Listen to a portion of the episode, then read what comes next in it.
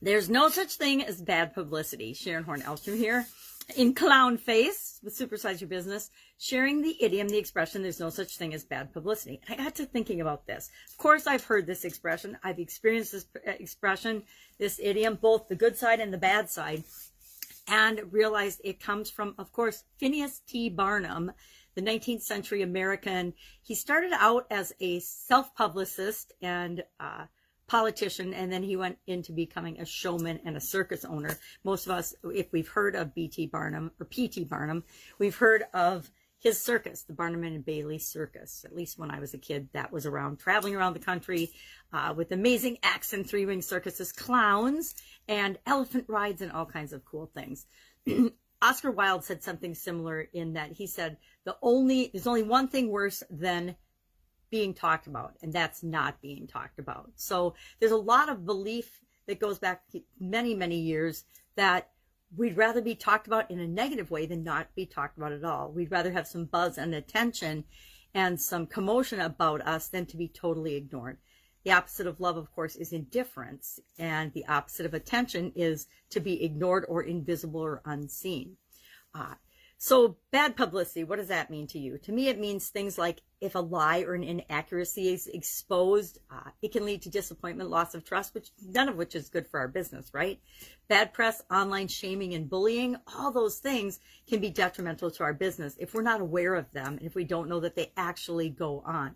A lot of business owners still have no online presence. But even if you don't have an online presence that you're creating intentionally, chances are there are things about you and your business and your organization on the internet. You can search your business name, your personal name, and see what's out there. And you'll be not surprised to find that a lot of it is not true. And a lot of things that are attributed to you aren't even about you. And so it's important to, to get a pulse on that know what's being said and what's out there. Even better than that is to conscientiously and consciously create your own brand, your own name, your own online presence so that it isn't just being created by people outside of your organization. Uh,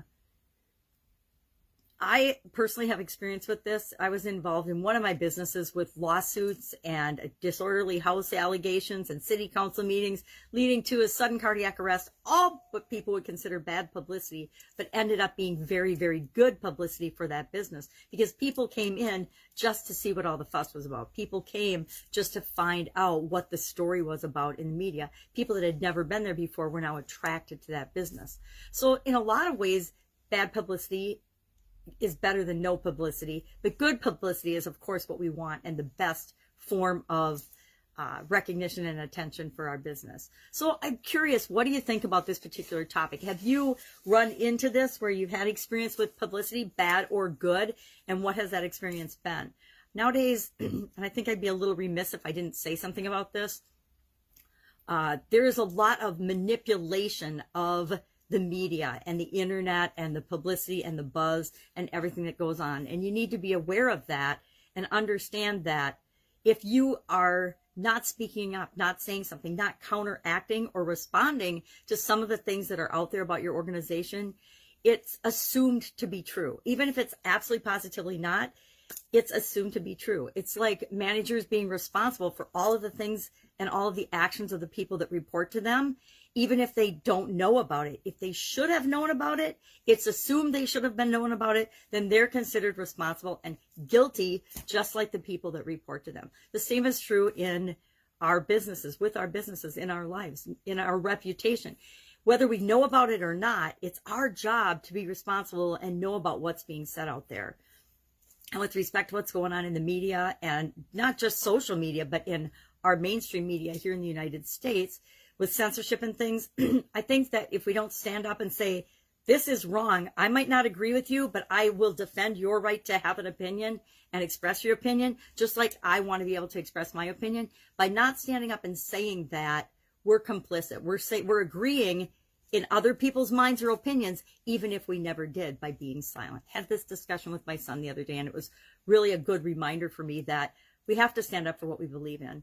And again, the bad publicity, good publicity thing, it's all subjective. I think back to the days of Howard Stern and they did a study and Howard Stern found out that more people that watched his show hated him than actually liked him. So as long as you're polar and taking a stand and you stand for something, people are either attracted to you or they are you're repelling them, which is exactly what we want with our businesses and even in our lives because we're not for everybody.